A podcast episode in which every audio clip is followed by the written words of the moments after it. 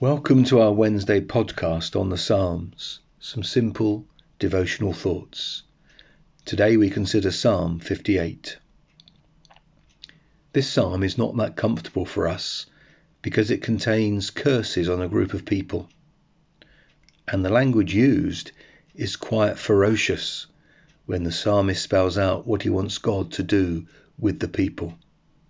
So in verses 6 to 9, O God, break the teeth in their mouths, tear out the fangs. Let them vanish like water that runs away. Let them be like the snail that dissolves into slime, like the stillborn child who never sees the sun.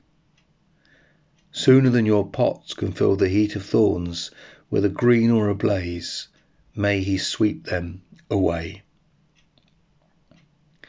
How can these sentiments be included alongside the Psalms that have such uplifting thoughts? Yet they are included. They are in Scripture, so they are inspired by God. So let's understand who is being referred to in this psalm. In verses 1 and 2, we read, Do you indeed decree what is right, you gods? Do you judge the children of man uprightly? No, in your hearts you devise wrongs. Your hands deal out violence on earth. The word gods, with a lowercase g, is referring to those in authority, to those who are rulers, and quite clearly they are unjust in their judgments and in their dealings with others. The New Living Translation, which I use in the hospital, puts it like this Justice? Do you rulers know the meaning of the word?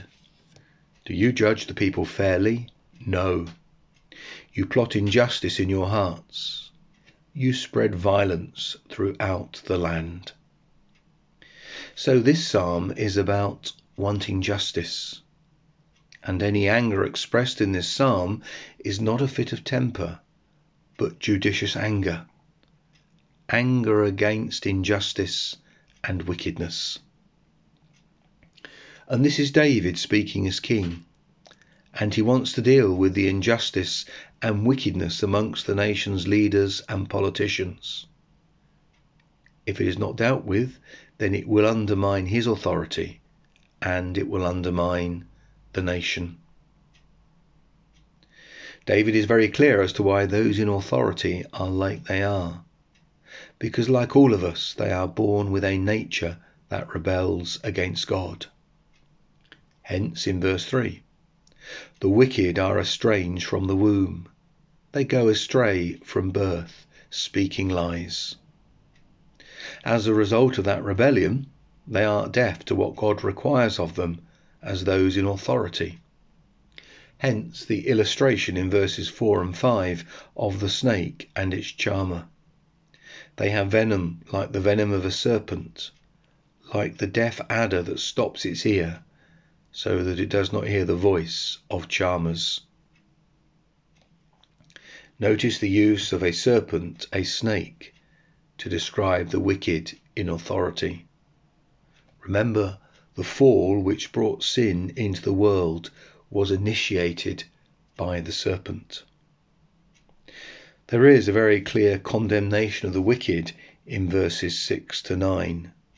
There is a call on God to deal with them. At the beginning of the podcast, we saw the language that was used, not a language that we may understand or feel easy with. But notice, it is not David taking the law into his own hands he calls on God to deal with them. For he, he begins the section with, O God. The result of God taking action to deal with the wicked is that the righteous are vindicated, and God is revealed as the God of justice. So in verses 10 and 11, the righteous will rejoice when he sees the vengeance. Mankind will say, Surely there is a reward for the righteous. Surely there is a God who judges on earth. C.S. Lewis commenting on what we may call the Psalms of cursing or vengeance, says, They were written at least in part because they took right and wrong more seriously than we do. There is no doubt that this psalm recognizes that wickedness is offensive to God and justice is important. May we take both of these things seriously. Join me on Friday for Psalm 59.